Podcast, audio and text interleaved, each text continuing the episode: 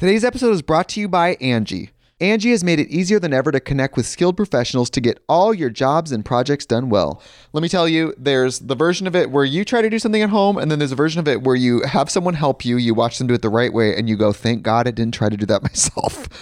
I have fully done things around the home that I think look good, and then a bang in the night, and I wake up to a shelf collapsing, a painting falling off the wall. Like it, I've seen it all go south. I own a home, and I can tell you, I know how much work it can take. Whether it's everyday maintenance and repairs or making dream projects a reality, it can be hard just to know where to start. But now all you need to do is Angie that and find a skilled local pro who will deliver the quality and expertise you need.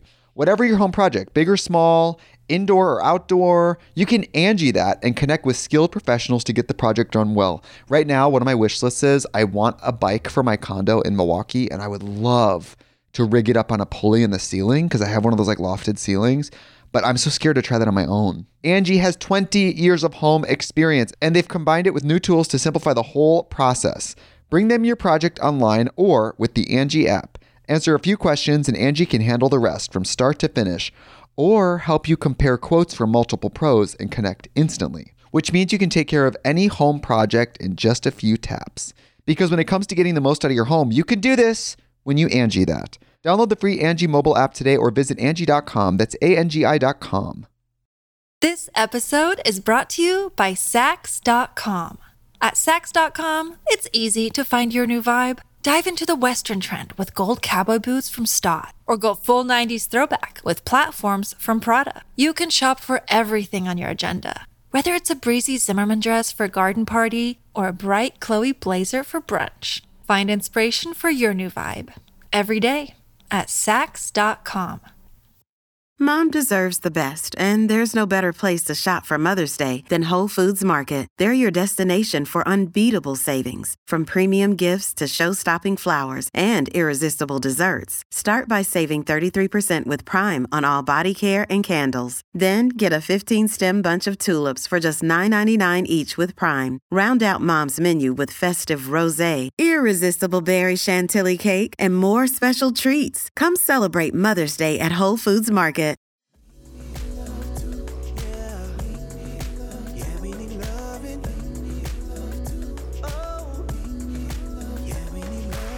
All right, 5, 4, 3, 2, 1. Hey, you crazy cats and kittens. I'm Tim John the Rock Zoo. And I'm David So. I'm not associated with that lady at all. She definitely killed everybody. Yeah.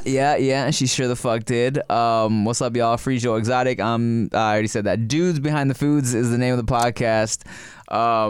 I was gonna bring us donuts today, but you didn't, and now I'm hungry. I'm so hungry, and I'm so sorry. Mm-hmm. This, you know, I get a lot of, as I'm sure you do too, I get a lot of people emailing me like, "Yo, can you come try this spot? Like, blah blah blah. We'll hook you up, this and that."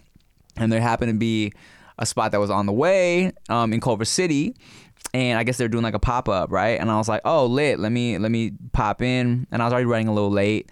So I fucking literally parked in like in a red, and I was like, I'm gonna just pop in, grab my box of donuts, and get the fuck out. I'm looking around, I'm like, all right, where's this place? It's called Holy Grail. I'm like, all right, where's this place? I'm looking. I asked the girl, I'm like, hey, do you know where Holy Grail Donuts is? And she was like, oh, that sounds like is that a pop up? I was like, yeah. She's like, usually they're on that side. I'm like, all right, cool. Walk around to that side. I'm like, oh shit, I'm checking on my car. My car's not towed yet. I'm looking. Could not find that shit. So I just hopped in my car and came here, and I'm sorry, David. What would have happened if the lady was like, have you heard of Holy Grail? They're like, they've never existed. And then you get jumped. You always go into situations where you could die. Or I'm like, do you know Steve from Holy Grail? And she's like, oh, yeah, he died 10 years ago. And then I'm like, wait, I could have sworn. And I turn around, hello? Hello? A little tumbleweed goes by. Oh, no! Dude, y'all got it. So I rarely buy donuts. Right? The only time I used to eat donuts was, I'm pretty sure, is this like a church thing where they just always bring donuts to church all the time? Not my church. So, well, Korean churches, they would always get those Cambodian donuts, right? Because they're super cheap in the morning. Oh, the fluffy, the like long ones. Yeah, so it would be like the long ones. It would just be the pink box donuts. Okay. Those like the Cambodian donut shop ones. But the Cambodian like the mom and pop donut shops. Oh, okay. Every Sunday at church they would get them, and you would have to get there early before everybody grabs the fucking good ones, right? Mm-hmm. And they would only bring like two chocolate eclairs, the ones that's stuffed with the cream. And I would run with my fat little ass and I would just stiff arm all the old ladies. Just get the fuck out of my way. And I would grab the fucking eclair and I would be so happy. If my parents showed up late to church, I'd be pissed because I couldn't get them. You know what I just realized? You are Asian George Costanza.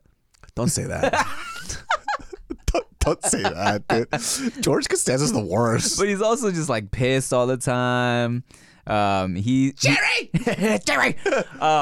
It's funny that you bring up Cambodian spots because I literally just stopped at Phnom Penh in Long Beach the other day. Oh, dude, your parents have ruined that spot for me.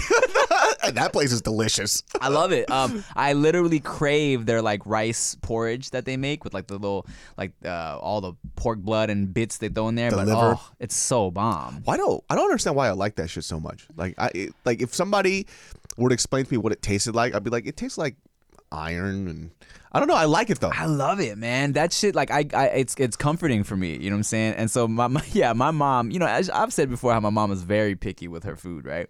And so after me and David, we gushed about Phnom Penh when they were on that episode of Send Foods. That's actually the Newport Beach episode where we did the etiquette manners, the etiquette lessons. One of the funniest fucking episodes ever. I go back and I watch that episode just for the etiquette lessons part, dog, and I fucking die. But in that episode, we popped in Long Beach, went to Phnom Penh, a little Cambodian noodle shack, soup spot, you know. And you know, me and David in the episode, we're like fucking jizzing over this shit. So good. And so my mom and dad went, and my mom was like, "What? Why did you like it?" She had her face on, and I'm like, what are you talking about? And they're like, I'm like, y'all must have went on a wrong day because that shit was fire. Yeah, I don't understand what they didn't like about it. It's really good porridge, especially with the fried donut. Yeah. Dude, it's so fucking good. You know what I want to do your mom just to prank her? I want to eat her food and just give her the same face back. I think low key, you know, when my mom just sees me like other Asian food spots, she's like, we'll see. Yeah, did they make this also push your big head out of my pussy? Huh? She just says that shit. No, but Phnom Penh's really fucking good. I actually only started having Cambodian food maybe like 3 or 4 years ago, not that long. And then it's interesting because I didn't know that Vietnamese people and Cambodian people have this thing where they're like, oh, our food is better than Vietnamese food. Really? Because they're borderline countries, right? They're very similar. Right. So they have like their version of like porridge, their version of like pho. Mm-hmm. It's not called pho, but it's very similar, right? Yeah. And so like I remember when I was talking to one of my Vietnamese homies and I was like, oh, like Cambodian food's like pretty good. And she's like your mom. But Vietnamese food is better. Interesting. Yeah, I didn't know. It's you know, I'm surprised. I also haven't really had a whole lot of Cambodian food in my life, and my family lived in Long Beach till I was like 10 in a very like Cambodian heavy area, you know, and so. Yeah, I don't know. I just think we never did. And for some reason, when we moved to Paramount, there's so many Thai people. I don't know why there was so many Thai people in Paramount. It's like when you go down Alondra. There's literally like, so my parents had Thai Smile, right? And then literally right here, like less than a block over, there was Treasure Pot, which is another Thai restaurant, which was like our main competition. And even got more of our competition because one of our ex-waitresses took over Treasure Pot and like basically started running Treasure Pot. And then, so let's see, there's Treasure Pot, Thai Smile, my family spot. There's Thai Orchid, which is few more blocks down. There's that's really close competition. There's literally like five or six Thai restaurants up and down Alondra, and but I also feel like, you know, the combination, like, because Paramount is like 80% Mexican population, right? Yes. And I think the combination of flavors that Thai people do is really similar to like Mexican flavors, where you have lime, the spicy and the sour, right? Where it's like Mexican families would always come in and order a big pot of fucking tom yum because it's like spicy and it's sour. Just, they would just like, call it pozole. Like, yeah, right? Can we get some pozole, please? Oh, like, did you see that video, that little reel or TikTok online? There was like a Mexican family went to a Korean barbecue spot, but they brought tortillas. That's hella funny. And I'm like, bruh, that's such a good idea. They're just making fucking tacos, which is essentially what it is. Mm-hmm. You know what's so funny too? Like with this LA Mexican people know this shit, dude. In K-Town, for some fucking reason, and the only reason why I could co-sign that shit is that there's a Thai restaurant that's like a chain. It's called Thai Barbecue. Yeah. Mexican people are there all the time. On the weekends, the one in K-Town, line out the fucking door. Have you ever had Thai barbecue chicken? Like the skewers? No, not the skewers. Like they have like an actual like barbecue chicken, like El Pollo Loco situation. That no. Thai barbecue chicken, the marinade is different. And it's a specific flavor. And it comes with a little side of like their sweet and sour sauce, and they serve it with, you know, some sticky rice. Fire. My parents love Thai food, dude. It doesn't even matter how bad the Thai food is. Like, they just love it. Because I think it's just the flavor shit that gets them. And it's like, so when I go to Sacramento, I always take them to this one Thai spot, which it's okay. Mm-hmm. It's not that great, right? But it's like our spot around in our neighborhood. Mm-hmm. But my mom fucking loves that place. And I think it's just because she only wants to eat foods that she can't make. Oh, that makes sense. She doesn't know how to make it or what the flavors are. She just knows that she's like, whoa, what is this? I had a homie in high school who was adamant about never eating Subway because he's like, I can make this shit at home. It's like, what the fuck are you paying $5 for ham, cheese, bread, and vegetables? Because it's cheap. It's $5. Yeah, and I don't have oil and vinegar, salt and pepper, Chris. Yeah. Chris Junell. My boy. How are you, man? And also, I was going to say, you know, speaking of Thai food, right, and just different, like how Thai food's always kind of good as long as you get like the base flavors, right? Not if you ask my mom, but like also I'm really picky with my Thai food now, of course. But there's a Thai spot in Culver City, and I remember looking at the menu and I'm like I don't see a whole lot of like Thai dishes, right? And I'm like, and me and Chia were really in the mood for grapao, right? Which is the shit I always order, like the ground beef. Oh, the spicy ground beef thing? Yeah. So, they'll call it, you know, basil beef or the menu, right? And I'm looking, I'm like, where is the grapao? And I'm asking, like, you don't have grapao? And if you want to pronounce it like correctly, Thai correctly, it's grapao. Damn, that's too much work. You just got to roll. See, it's like if you say straight up, it's grapao. Almost, when you say sawadee khap, sawadee khap is correct. If y'all don't know, that's the Thai like proper greeting, sawadee khap, and girls say sawadee ka. But the correct pronunciation is with a little rolled R in there. Oh, for real? Yeah. Wait, so there's a girl and a guy version. So yes. So Thai language, if you want to be polite, right, you kind of punctuate every sentence. Like if you're speaking to an elder, you punctuate every sentence with a krap or a ka. Kap or ka. So it's like you don't just say... like the actual greeting is just sawadee, but the polite way is sawadee crap, sawadee ka, and crap is guys. Yes, crap is guys. Okay, I had no fucking idea. Yeah, so you'll say like, oh, like okay, let's say I've been saying it like a fucking girl this whole time, and nobody's been telling me. Oh, you say sawadee ka? Yeah. Oh, that's a girl way. Yeah. Oh my god, dude. Like if you want to say sorry, khator, which is basically literally means like asking for forgiveness. Khator is sorry. But if you're actually saying sorry to someone, or especially like an elder, it's khator kap or khator ka.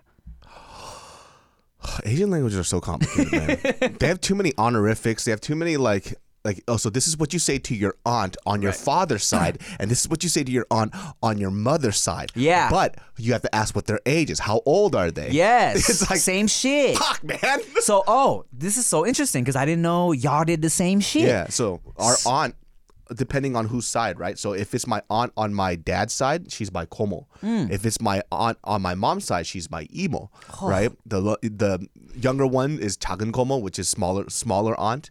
Older one is kungomo, right, which is older aunt. You know what I mean? Oh my god! Mm-hmm. So Thai people don't get that complex. There is a if it's a, so it doesn't go with in terms of aunts and uncles, it doesn't go with whose side, but it does go older or younger, right? So my uncle that is older than my mom would be Lung, okay? That's older uncle. But younger than my mom would be Na. So that's the younger uncle is Na, older uncle is Lung. Damn. Yeah. Oh, this is so complicated. This is why people don't want to learn other people's languages. Yeah, seriously, it's like, what the fuck? Yeah. You want to know something funny? So Veda calls, well, she doesn't call him anything yet, but what we have Veda calling my parents, we call my mom Yaya, and we call my dad, well, I'll tell you this. We call my mom Yaya because grandma in Thai, grandma on my side is Kunya. So that's why we call my mom. That sounds cool. Kunya. Yeah. That's why we call my mom Yaya, okay? Which I heard like Greeks also call their grandma Yaya. But if we follow that same train of thought with my dad, grandpa in Thai on my side is Kunpu. So we call my dad Pupu. Your dad fucking hates it. Which evolved into he's like, oh, I'm the shit, man. Yeah. So we evolved that into Poopy. So now like it's Yaya and Poopy is what we call my grandma. That's hella cute though. Isn't that adorable? That's fucking cute. Just wait until she starts calling your dad fucking shit.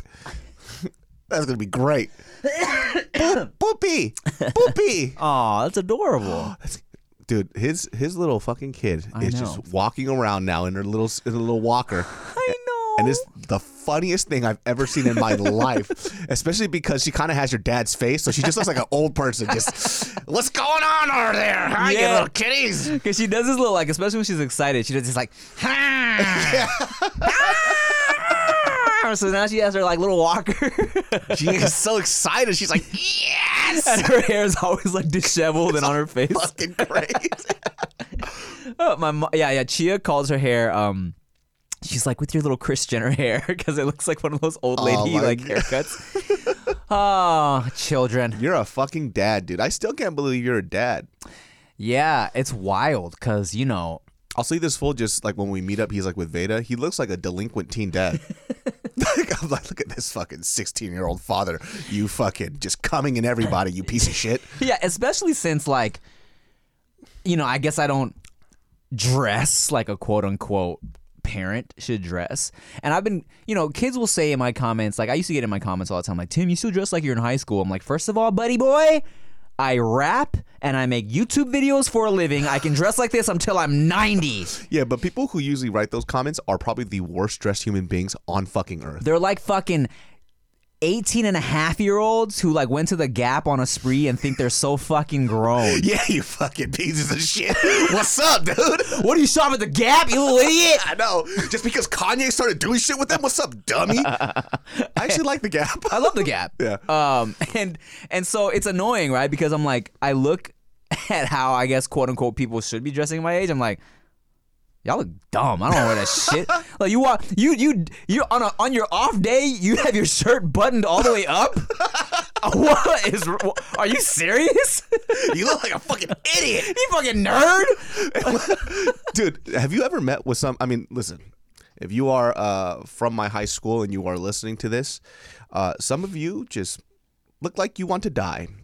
Like, come on, man. Like, you don't. What happened? Like, there's certain friends who have, I won't even say friends, these are just people I know that I've seen in high school, right? Yeah. That after they hit, like move past high school or move past college, they feel like they have to be a certain age. Yeah. So they just age and they physically look like how they behave. Dude. It's like, they'll, so I was forced to go to my high school reunion because one of my friends was like, let's just go. Mm. I did not want to go to my high school reunion, right?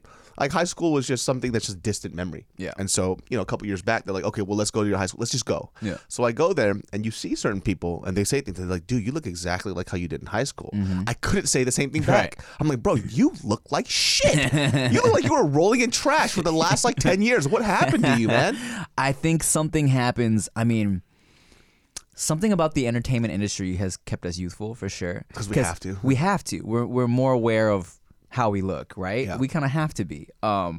And yeah, of course, a part of me is like, yeah, I want to be healthy for my child, and, you know, so my wife is attracted to me. But at the end of the day, I just want to look good on camera. That's literally it. I don't care about my cholesterol. I don't care about my blood pressure or how my wife feels. I just want to look good on camera. Hey, Tim, I have an opinion about how you look. I don't fucking care. No, but you know what's crazy? Like, I was with my boy Super Ego at his house the other day, Eric Ochoa. If y'all follow me, then you know I've been friends with this man since high school. And crazy. And he has twin boys of his own who are fucking so adorable. And we're kicking it. I'm like, man, life is wild. This is crazy. But also, man, have you seen the people we went to high school with? Because, wow, they look terrible. They look like a fucking chocolate bar that melted in the sun. They just look so much older and so much just not good. It's just the weirdest thing when I see them. It's like, oh, my God, dude, like, why are you doing this to yourself? Mm-hmm. You don't have to be this way. You never dressed like this in high school.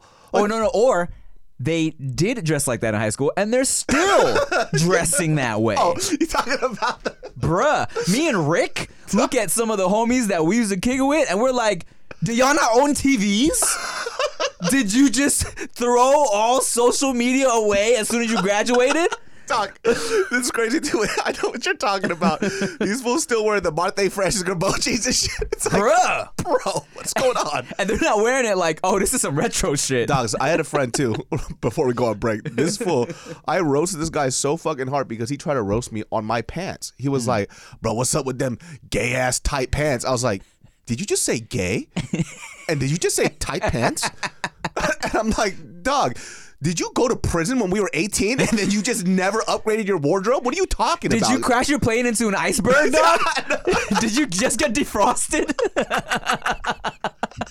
I was like, what the fuck are you talking? Did you have a club when you came out of your fucking... It's crazy, man. I mean, thank God the social media has kept us looking good and current. And we're going to talk about more after this break.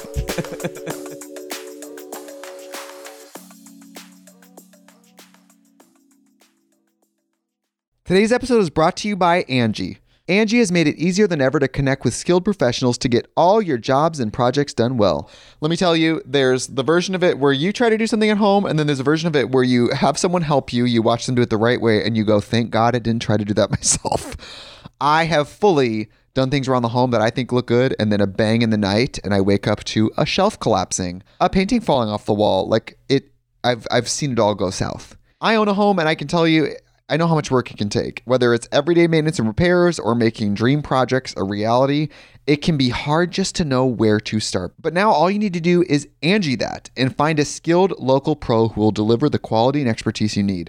Whatever your home project, big or small, indoor or outdoor, you can Angie that and connect with skilled professionals to get the project done well. Right now, one of my wish lists is I want a bike for my condo in Milwaukee, and I would love to rig it up on a pulley in the ceiling because I have one of those like lofted ceilings, but I'm so scared to try that on my own. Angie has 20 years of home experience, and they've combined it with new tools to simplify the whole process.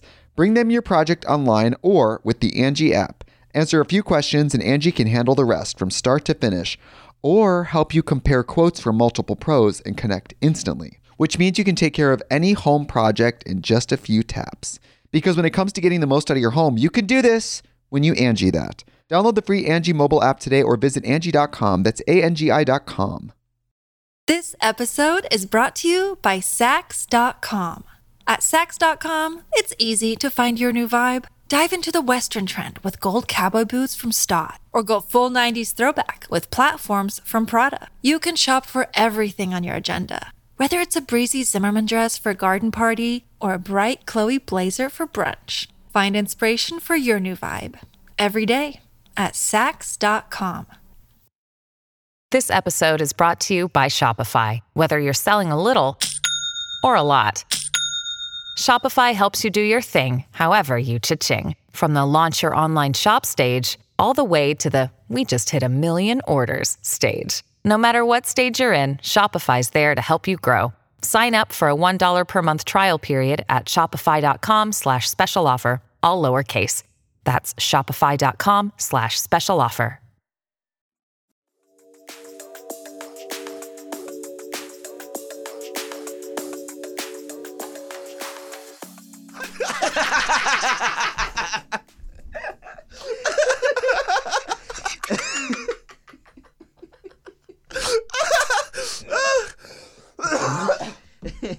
Man. Oh my God, I'm crying. All right, we're back.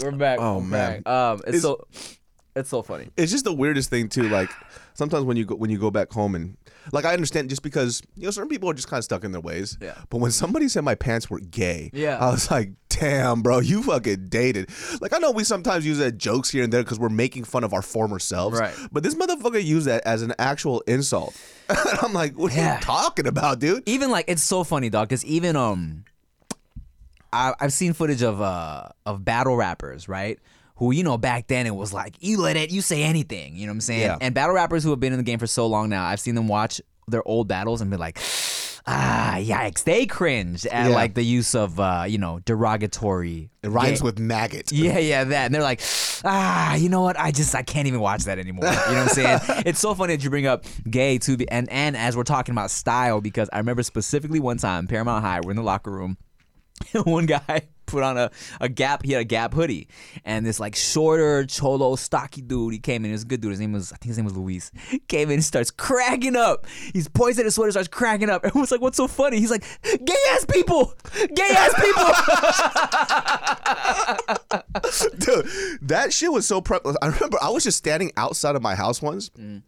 And this is during the time when, like, Kanye West came out, right? And he kind of popularized the preppy look. Yeah. And so, like, hood people were starting to wear preppy shit. But not everybody was on that shit, especially if you live in, like, the area that I lived in. Yeah. So, like, I was wearing, like, a pink polo, like a pink Ralph Lauren polo. And I'm just sitting there talking on my phone outside to a homie. And this guy just in his car, shit you not, rolls down his window. And the word at the time, it rhymes with maggot. Yeah. He goes, real men wear pink. Maggot! Oh my God. And he goes, and he just drives off. So I went in back into the house and I changed my shirt. I felt so bad. I was like, this is too early. And I took off the polo shirt. I put it back in the house and I wore my long white tee. Hilarious. But also, there was a time when we were in high school where Cam'ron and Dipset made baby pink T-shirts. That's like right. A look. Like everyone, like there was a good, I want to say a couple months where everybody was wearing baby pink. I bought a fucking baby pink and NY cap from Foot Locker. It was a look. Baby pink and then baby blue. Yeah. Nelly. Yeah, he made baby blue super popular. I still remember this shit when I had the fucking this long fucking what's it called? Echo baby blue tee. Yeah, I had my fucking South Pole jeans and then my white Air Force 1s. Yes, dog. I had a whole baby blue sweatsuit, Sean John. Oh, I know. I saw that fucking photo. This fool looks like he pimped out women on the side. Dog, you went balls to the wall. Your outfits were fucking. For the time, clean as fuck. Yes. At the time, extremely clean as fuck. I used to go in. But here's also like, I didn't want my parents buying that shit for me, right? So I would... Expensive. I would buy it in sections. You know what I'm saying? So like I would sell my candy, bootleg my CDs, maybe have like $60, $70 to buy some fresh Air Forces. And then I'd be like, okay, this fucking... I'd see like there was like a Vocal velour suit. That it was at a spot called Hip Hop Connections right across the street from our school. And... And that shit was maybe like, I don't know, $150. Like, I can't afford this shit. And I waited all year until it was on the sale rack, my size, because I'm little. And it finally was there. But of course, it's little for me is like, I'm still buying like a XL, you know what I'm saying? And so I finally bought that shit. And then I used to customize my Air Forces, painted them to match the outfits and the jerseys. Oh my God. And I used to paint people's Air Forces for them for like $15. This man literally was every single black kid in my high school. That shit is crazy, dude. Yeah, I remember too. Okay, yeah, I'm making fun of him, but I had like 2 white Air Forces and I couldn't get, they didn't have the black ones out yet. This is before so it was the white Air Force first came out, and then later on they came out with the black ones. But guess what I did? I bought 2 white ones, and I painted the other ones black. Wow. I was ahead of my time, and they're like, what'd you get them black ones at? I was like, I painted that shit with custom. Wow. That shit was tight as fuck, man. That's crazy. It was like, I mean, I guess I'm still kind of like a sneakerhead because I still love sneakers, right? Yeah. It's just like how I value them is very different now. And I also think it's just because like now that we make money, I'm not like treading so lightly with them. Yeah. Which is kind of weird too because like I'll see some of these like YouTubers now, they're like sneakerhead YouTubers, right? And they'll just be like, yo, man, you threw away the box with your sneakers? I was like, that's poor people talk. Be quiet. Yeah, fuck yeah. All right? I was like, what the fuck are you talking? It's like... You could resell them. I'm gonna wear these because it looks good with the fit. Yes. I'm going to wear these. Bro, remember, did I talk about having to apologize to AJ Raphael in here yet? No. Okay, so when we filmed... Or if you did, I don't remember. So. Yeah, me neither. When we filmed our first When Foodie Calls at Disneyland, I wore my old Zebra Yeezys because they're so comfortable. Like the most comfortable shoes Yeezys I have. Are fucking ridiculously comfortable. And I remember I had run into AJ Raphael one time as he was leaving California Adventures, and I was like, bro, you wore your Yeezys to Disneyland? What are you doing, man? He's like, I know, but they're comfortable. And I was like, I was disappointed in him, you know? And then when I wore my Yeezys. This fool wears his Yeezys all the time. Yeah, I know. These are like my Zebras specifically. I wore them everywhere. And so I texted him. I was like, hey, dog, I owe you an apology. I wore my Yeezys to Disneyland, and I know I reprimanded you in the past. I'm sorry. Speaking of, this guy actually owns the original Turtle Doves. I do. And he trashed them. But the cool thing about them, they could clean up really easy. No, they're in good shape still. Are they? Yeah. They're a little stinky now because I wore them so much, but they're in good shape. And also, I'll tell you what, for the part 2 that we did at Disneyland, where we filmed just a couple weeks ago, that'll come out probably next month. I took it up next level. I wore some Yeezys that I barely wear. The brand newsies. And I was like, do I want to wear some like crispy Yeezys to Disneyland? And then I was like, same shit. I'm like, fuck it, I got money. Like, why not just wear this shit? Who gives a fuck, bro? This is Tim 2.0, dude. The hell? Especially like as a dad now, right? Priorities are completely different. Mm-hmm. I'm like, who cares? Exactly. I have a child. Like, this is where my money's going to my child now. I'm like, mm-hmm. Honestly, what's the point of all these shoes that are just collecting dust in my closet? Just wear them. Yeah, fuck it, man. Though I don't understand, too, when I see when people are at Disneyland and I see them wear Jordan 1s. I'm like, that is one of the most stiff, uncomfortable shoes that you could ever wear. Right. Listen, I don't have flat feet. I have a nice arch. I have a normal size foot. Mm-hmm. Everything's normal. And I wear those Jordan 1s. I will not wear them to fucking Disneyland. Really? I won't wear them if I have to walk along. They look fucking dope. Yeah. But if you have to walk for 7 hours, that is the last shoe you ever want to wear. Mm-hmm. I still can't believe Michael Jordan played in those. He played basketball in those shoes. His arch is probably crazy. Insane. I'm a very flat-footed person, so I need some comfort. Can I tell you a funny Foot Locker story? Yes. So when you work at Foot Locker, as any other business, there are certain things they like to emphasize that you upsell, all right?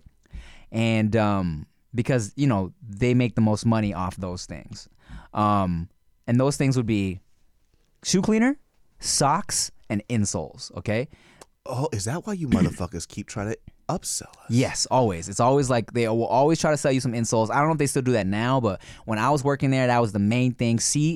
Let's see who can sell as the most insoles today, right? So it became a whole thing, right?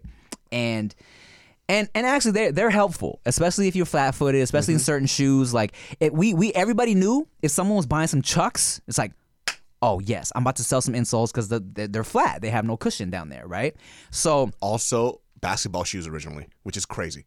That were just flat. Chuck Taylor, he was a basketball player. Oh right, that's right. Yeah. So, people were hyped one time because there was a little kid who was buying some Chucks, and insoles, they don't come in little kid sizes. But I was like, you know what? It would benefit him to maybe put some insoles in there. It's good for your arch and whatever.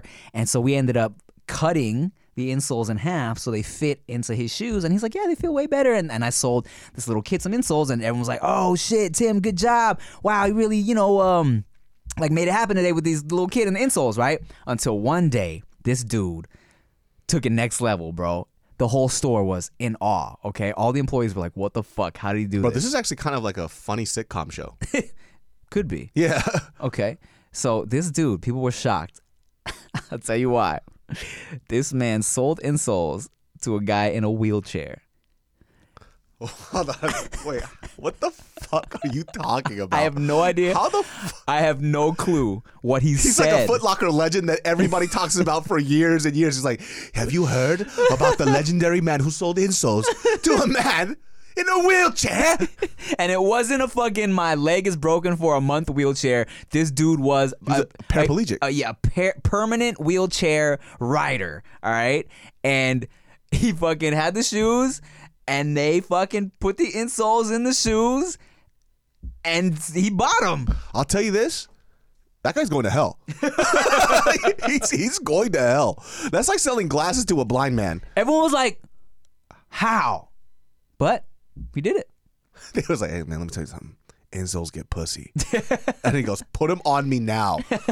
He was like, look, bro. Oh, I'll tell you something else. Speaking of pussy and wheelchairs. Oh, I've never told this story. This is so interesting.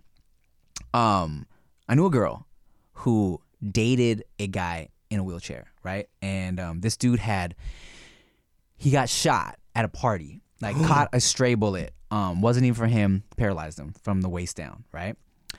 And I asked him, like, how do y'all, like, when y'all have sex, how does that work? Because he doesn't feel anything. And so when he's mentally turned on, he will get erect. Even though he may not feel it, him being mentally turned on, like his penis will get hard. And she's like, and I can just ride it. And he, like, never comes because he doesn't feel it. What the fuck? Yeah. I don't know if that's how it works. Maybe it's just for him. Maybe it's, I mean, I'm sure it's all different for a lot of different people. She has a real, like, whenever dildo. Yeah. What the fuck? Isn't that crazy? She like hit the jackpot. She goes, I don't even like him. She's like, yeah. I just get to have sex whenever I want. But that perma dick, man, that perma erection. But seriously, the guy who sold the fucking wheelchair guy insoles is literally going to hell. Like, that guy is going to fucking hell. What did he say? Nobody knows. This was so long ago. I just disappeared like the donut man. Just gone. I'm like, what happened to that guy that sold the insoles to the guy in the wheelchair? What happened to Mario? And they're like, oh, Mario? He died 10 years ago. He bit a donut and died. He choked on a donut 10 years ago. You mean Mario, the guy who owns the donut shop in Culver City? What? Oh, yeah. But, yeah, that was... How many odd jobs did you work? I only worked, like, one part-time job because I used to always work for my parents. So, like, how many... Where did you work at? If we don't count working at my parents' restaurant, because I got to a point... I was working at my parents' restaurant in high school. And but I felt like if the purpose of me working is to help them financially... Right? Get money from somewhere else. Yeah. Then I was like, it doesn't make sense for them to be paying me. You know what I'm saying? And so... I enrolled at the ROP program at Paramount High, which is like, it was like all about, first they teach you how to do job interviews, how to. That's dope. Yeah, shit like that. And then they will basically, you work for free for, or you work for credits, for like your whatever credits at like a job when they're like on their busy season, like during the holidays or whatever. And then that job decides if they want to keep you or not. You know what I'm saying? So.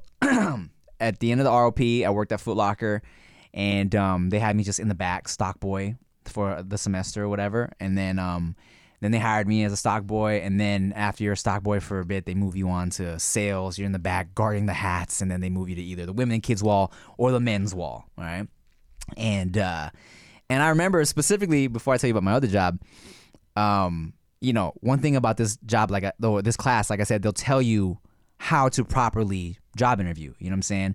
And I remember specifically when I went to go interview at California Pizza Kitchen. I don't know if I ever told you this story, but I CPK. Yeah. So this is okay, so I had quit Foot Locker after being there for maybe like a year and a half or so at the Lakewood Mall, because I was honestly like, I'm gonna work on a mixtape, you know what I'm saying? And then I took a break to do some rapping, and then I was broke. I was going to Cal State Long Beach. I was a freshman. I was like, fuck, I need money. And then CBK was hiring at the Lakewood Mall. It was a brand new one. So I picked up an application, and I filled it out, and I handed it to somebody. It's an older white dude. And this is like, I was like literally at the mall, and I just saw, oh, now hiring. Let me turn in this application, right?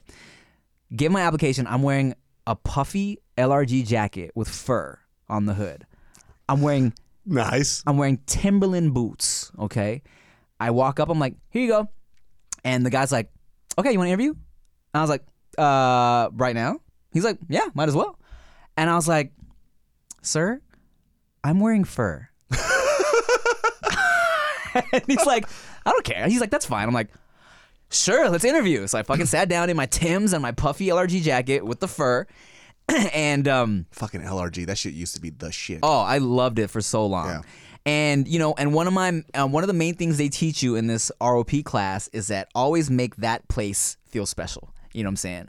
Like, you gotta make them feel like you want to work there for very like specific reasons. So even though I had never even really eaten at CPK, like I don't remember eating at CPK before that, he was like, "Hey, so why do you want to work at CPK?" And I was saying shit like, "Oh, you know what? Like, you know, first of all, I love the food, and one thing I love about you guys is like the way the service here is always so great. It makes me feel like I'm a part of the family," or whatever the fuck I was saying, right? That's very fucking good. Tim.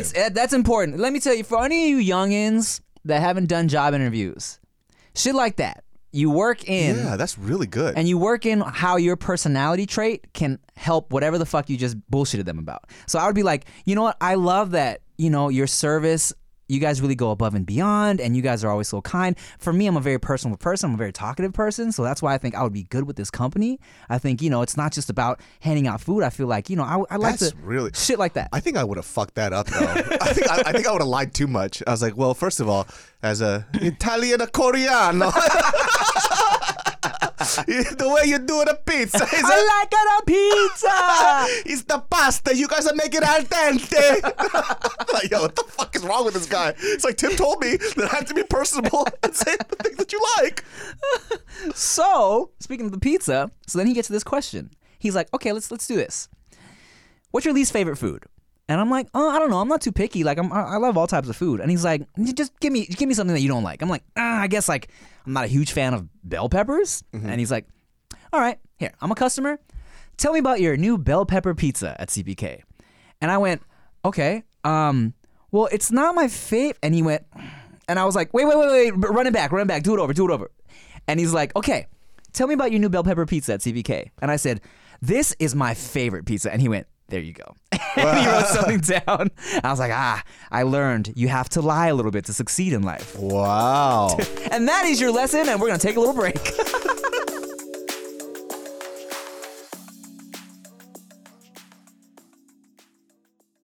Look, Bumble knows you're exhausted by dating. All the must not take yourself too seriously, and 6'1" since that matters, and what do I even say other than, hey...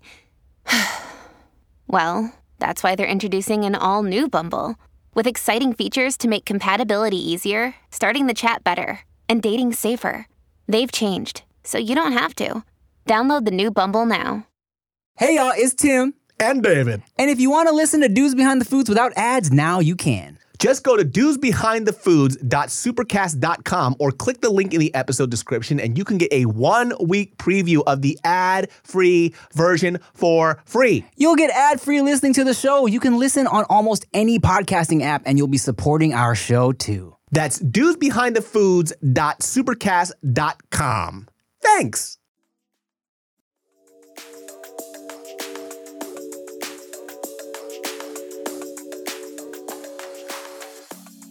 Okay, and so those would be my two jobs: Foot Locker, California Pizza Kitchen, and that's it.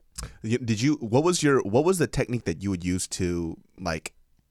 Because I know like in server, because I never got to work food besides at a fish and chip place, so yeah. I never understood like different tactics that people would use to get tips, right? Because I know for a fact girls always make more tips, right? For sure. Just because I, as the person who gives tips. If a girl just came up to him and was like, oh, what would you like? I like your shoes. I'm like, well, you're getting $100. Yeah. You like, know, just you want to fuck me, I'm going to tip you. Yeah. So I saw, so one of, because I only say this because one of my friends back in the day told me that what she would do specifically is that she would touch guys on their shoulders. And so anytime that she touched a dude, you know, pending if their girl is around or whatever, yeah. Right? She would be like, oh, what would you like? And then she would just touch them on the shoulder or somewhere that seemed a little more personable. Mm-hmm. She would always get like a shit ton more tips. So I would do something similar, not shoulder touches, because, you know, that's weird for a guy. Mm-hmm. But I would always make the point towards the end of my server life, because I wasn't always good. Like, I fucked up a lot. But I would do a lot of, I would touch the table really lightly. I would, like let's say this is the table, and I'd be talking to you. Instead of just, like, with my little, like, paper and pen and shit, I'd be like, okay, so, let me know, blah, blah, blah. Like, it's a lot of emphasis. Like, a lot of people will tell you, well, I mean, I guess everyone has their own strategies. But I would always like get down if I could, you know, like so like where you kind of like kneel down here. Oh, that's very Japanese. Oh, is it? So Japanese people when they serve, even when you go to Japan, or you'll see a lot of like Korean people too. Mm-hmm. They put themselves below the customer as a sign of like respect. Mm-hmm. And I didn't know that, and I found out because Mariel told me this because she used to manage a Japanese restaurant. Mm. So they'll do that in the service point. So if you go to Japan, if you go to Korean restaurants too, if they're like super Korean, like you'll never see them stand above you and take your order. They'll kneel down at the table below you and they'll look up, which is so interesting because it reminds me of a blowjob. Oh, yum. Like, oh, yum. Welcome to blowjobs. But it's like one of those, like, there's like these little weird tactics things that people always, and it works. People think it doesn't work, but it does because it always works on me all the time. It's just little stuff, you know, it's like, and I feel like, you know, it's tricky because people will kind of decide immediately what if they fuck with you or not when you're at the table. You know, I can always kind of tell when they're like, oh, God, this guy again. And in the beginning, I for sure, because CBK, you know, their initial training was, I think it's different than the way it is now. It was a very specific, like, make sure you check in every, like, I don't know, however many minutes. It's like check in after the appetizer, get the appetizer order, like order of things. And I think sometimes people would be like in the middle of their shit and they'd be like, yeah, no, we're good. We're good, dude. You no need to check up on us anymore, you know? But we're just kind of following this protocol. And I think sometimes it's a little annoying for people. And I think they have switched it up because even their uniforms have changed. It's like a lot more casual now. But yeah, I learned like just all this shit from working at CBK. And to be honestly, I think I owe a lot of my broader like food experience to working at CPK, because like up until that point I think it was like Thai food, and then but I hadn't really experienced any like, not that CPK is fine dining, but finer dining. For sure. It's not like an Applebee's or something. You know what I mean? I think it's a little step above Applebee's and like TGI Fridays, you know what I'm saying? Because they got like their wine, they got their like there's a whole like, you know, I think it's a little fancier, and it opened my taste buds up to a lot of shit. I had never had fucking hummus before, and I had never had like, I don't know, just like not tap water. I still fuck with tap water, but I learned different things about different pastas and how to pair wine. I never knew about that shit before. Like I never knew like, oh, reds go with beef and white wines go with like fish and chicken. Like I never knew any of that shit until I started training at CBK. See, it's all these little life experiences, man. You know what I always tell people too, like, because I actually own food businesses, so like one of the things that people always forget is that, you know, when people can eat food, hey, we could fucking eat food at our house. Yeah. Like service is everything, right? Because it's an experience. Nobody wants to fucking go. It's like, yeah, like Subway, right? I can make a sandwich at home, but I don't want to. So, but if I go to Subway and they treat me like shit, it's like, who the fuck cares if it's a $5 sandwich or not? I'm not going to fucking eat here. Like the food is so much about service. I know restaurants that are arguably fucking terrible. Like the food doesn't taste good, but because the service is so good, people still always come back.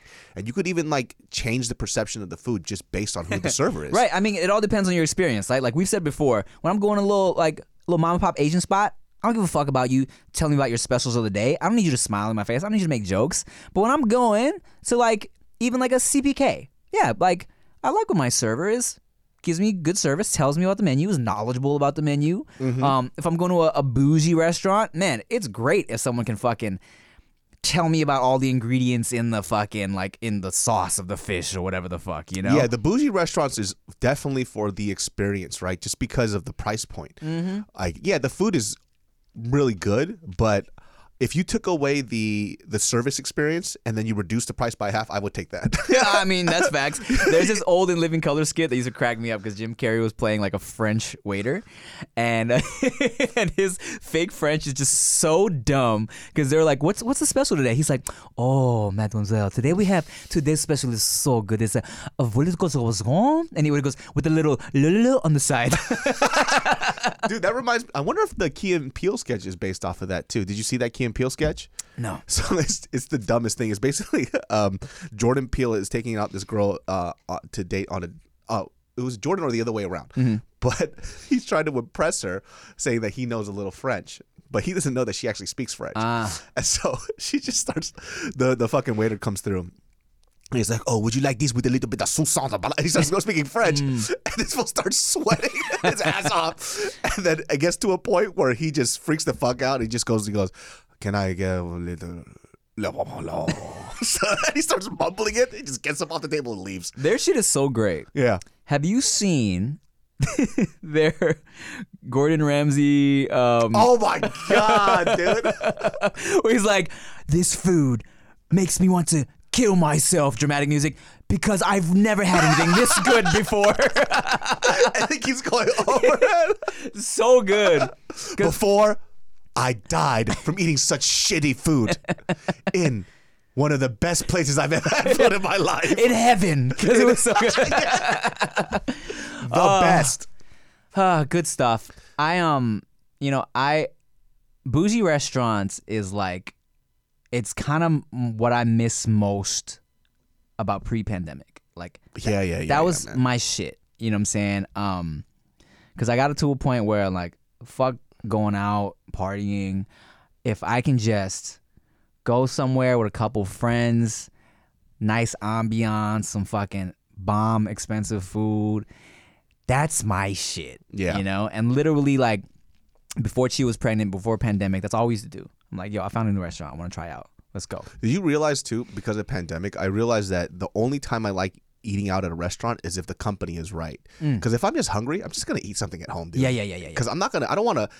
Because if you're hungry, if you want to eat something, you can make it in like 5-10 minutes. Mm-hmm. But at a restaurant, you have to get seated. It's like a whole, it's going to be 3-4 hour experience. Mm-hmm. So at that point, it's like, I'm just going to eat at home. And because of pandemic, now I just eat at home mainly. Yeah. Because like that experience is now gone. I had my first experience like that in like 2 years because, LA is getting a little crazy again now, but it got a little better before it got crazy.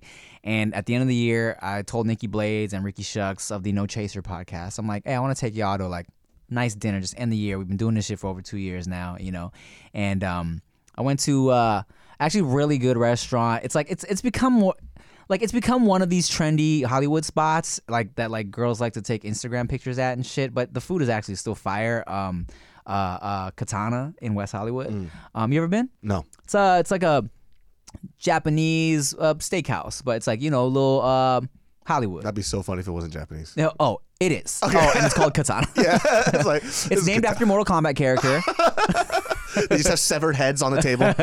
But it's bomb. And we went, and it was so nice to just fucking like sit with like like the fucking bougie like vibes and have like an expensive drink and have like just order a bunch of shit and just have that experience again. One of my favorite wine experiences when they had their sommelier come out. And this motherfucker was like, he started going, he's like, okay, so we have this right here. We have this Riesling. It's a little more minerally. It has a little back forward. Like the bubbles kind of hit your tongue. I was like, hey, bro, I don't know what the fuck you're saying. So what do you think will be fire with this dish, right? He goes, okay, thank God. All right. So he was like, cool, just get this one and this one. And I was like, how much you want to spend? I'm like, oh, that's what he was like. Yeah, it's just, some people like that experience. He goes, but honestly, they don't know what I'm talking about. No, I love it too. I zone out, but I just go, I honestly listen to the whole spiel and then I hang on to whatever word I can catch. I'll be like, so he's giving me a whole spiel about like all these fucking white wines and how they pair with what. And I'll be like, I heard peach. I was just saying that in my head. I heard peach and I heard Sonoma. I was like, I think I know where that is, and I know what a peach tastes like. Give me that one. That's what I said. Like, it tastes like pear. Yes.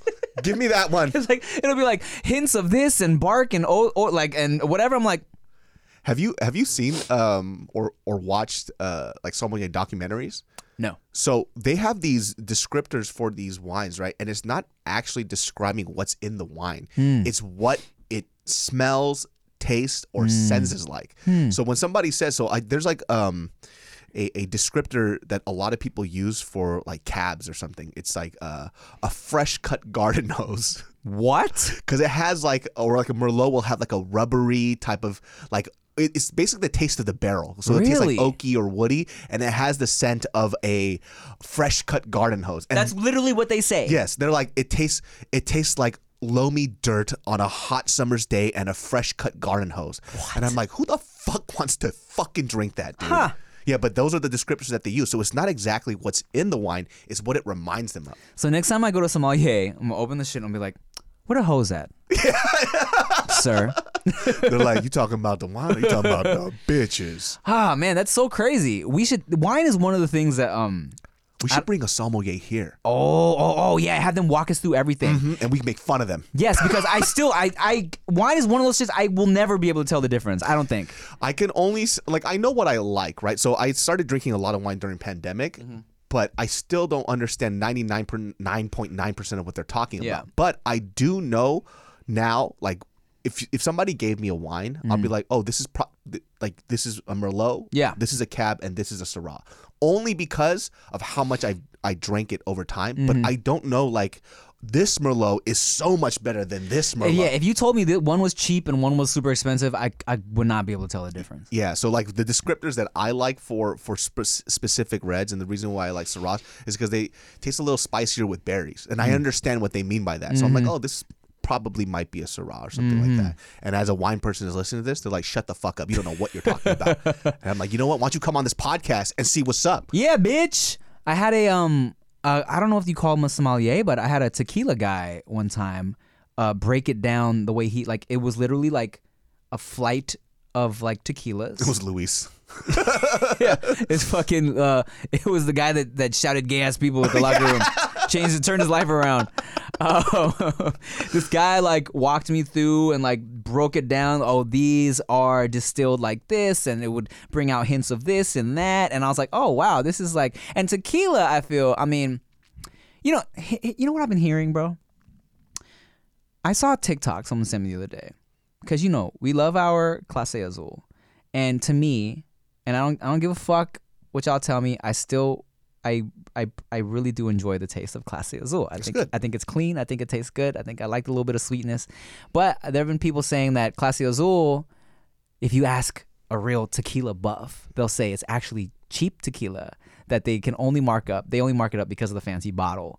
And like it's actually like the sweeteners they add that's just like, it's just kind of tricking you to think it's like quality shit, you know? And I'm like, oh, well, that might be true, but I still like it. I like freaking my favorite one right now is Herradura. Herradura is my favorite.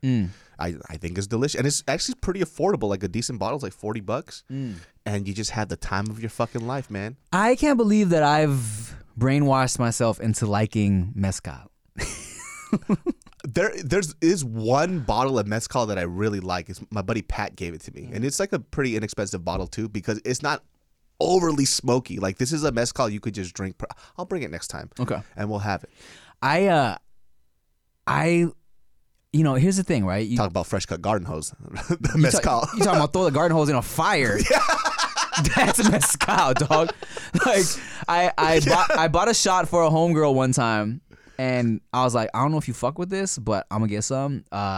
It's like it's tequila, I guess, but it tastes like burnt rubber. And I don't know if you're gonna. She's like, man, fuck it, let's do it. And she took that shot, and it fucked her up. Like she was ready. Like she looked like she was gonna puke and pass out off one shot. God. She was like, oh no. She was like, oh no, I was not expecting that like that. I'm like, I told you, man. And here, try some Malort.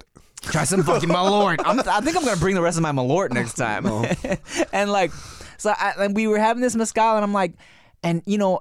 And of course, I'm used to having it, you know, mixed in with shit that kind of complements it. But the other day, dog, I was watching this movie, that new movie that came out with The Rock and like Ryan Reynolds and sexy ass gal. Oh, that terrible, terrible movie. You know what? It's not bad. It's a fun laugh. Have you watched it? I hated it. Did you not like it? It was just a movie where it was just like, we have all celebrities and that's it. And that's all they had.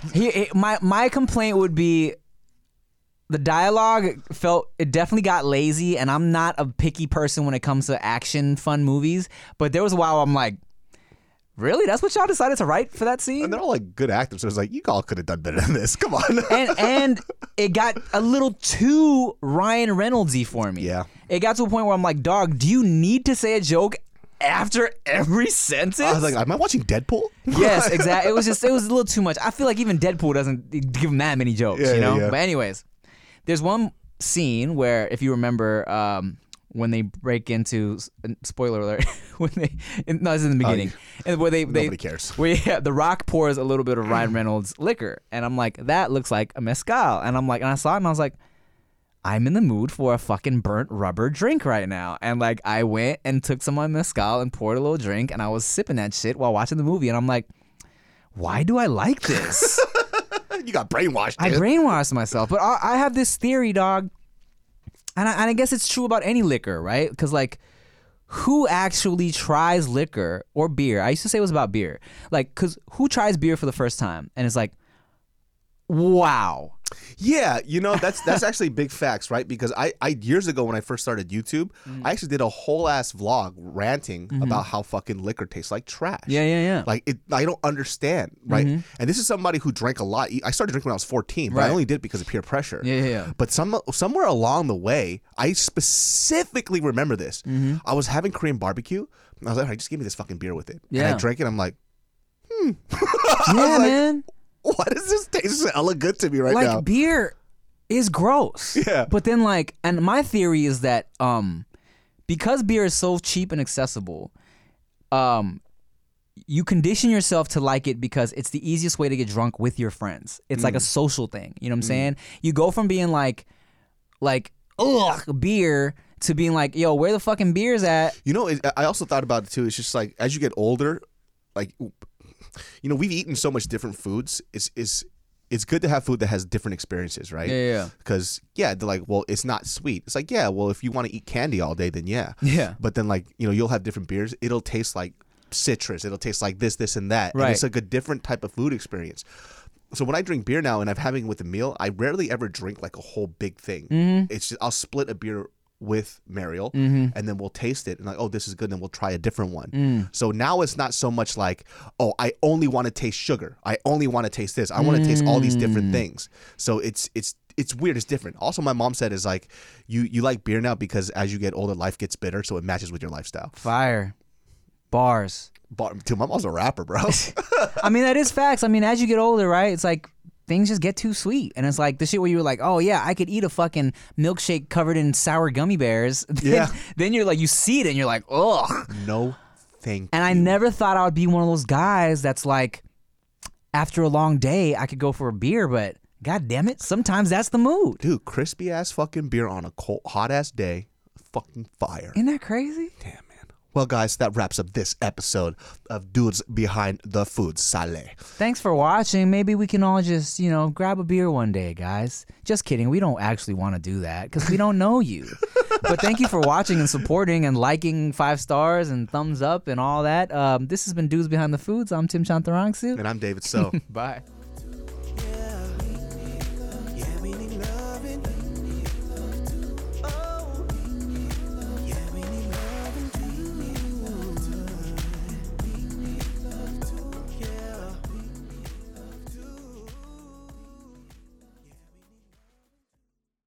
Today's episode is brought to you by Angie. Angie has made it easier than ever to connect with skilled professionals to get all your jobs and projects done well. Let me tell you, there's the version of it where you try to do something at home, and then there's a version of it where you have someone help you, you watch them do it the right way, and you go, thank God I didn't try to do that myself. I have fully done things around the home that I think look good, and then a bang in the night, and I wake up to a shelf collapsing, a painting falling off the wall. Like, I've seen it all go south. I own a home, and I can tell you, I know how much work it can take. Whether it's everyday maintenance and repairs or making dream projects a reality, it can be hard just to know where to start. But now all you need to do is Angie that and find a skilled local pro who will deliver the quality and expertise you need. Whatever your home project, big or small, indoor or outdoor, you can Angie that and connect with skilled professionals to get the project done well. Right now, one of my wish lists is I want a bike for my condo in Milwaukee, and I would love to rig it up on a pulley in the ceiling because I have one of those like lofted ceilings, but I'm so scared to try that on my own. Angie has 20 years of home experience, and they've combined it with new tools to simplify the whole process. Bring them your project online or with the Angie app. Answer a few questions and Angie can handle the rest from start to finish, or help you compare quotes from multiple pros and connect instantly, which means you can take care of any home project in just a few taps. Because when it comes to getting the most out of your home, you can do this when you Angie that. Download the free Angie mobile app today or visit Angie.com. That's ANGI.com.